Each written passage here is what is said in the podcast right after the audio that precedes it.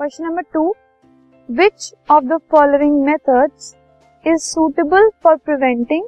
an iron frying pan from rusting एक iron का frying pan है। उसको अगर हमें रस्टिंग से बचाना है तो इनमें से कौन सा मेथड बेस्ट है, ये मैं बताऊँ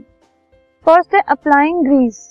तो अगर एक फ्राइंग पैन है, उसमें हम फ़ूड को फ्राई करेंगे सो ग्रीस अप्लाई करना is not a correct method applying paint जिसकी वजह से भी उसमें स्मेल आ सकती है एंड वो स्मेल और वो केमिकल्स जो है वो फ़ूड में जा सकते हैं।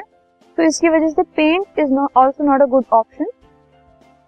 applying a coating of zinc yes zinc can be applied एक कोटिंग अगर हम जिंक की अप्लाई कर दें तो उससे फ्राइंग पैन की जो रस्टिंग है वो रुक सकती है। ऑल ऑफ़ दी अबव नहीं होगा क्योंकि उसमें से ए और बी ऑप्शन इनकरेक्ट है। So the correct option is C applying a coating of zinc this podcast is brought you by Hub Hopper शिक्षा अभियान अगर आपको ये पॉडकास्ट पसंद आया तो प्लीज़ लाइक शेयर और सब्सक्राइब करें और वीडियो क्लासेस के लिए शिक्षा अभियान के यूट्यूब चैनल पर जाएँ।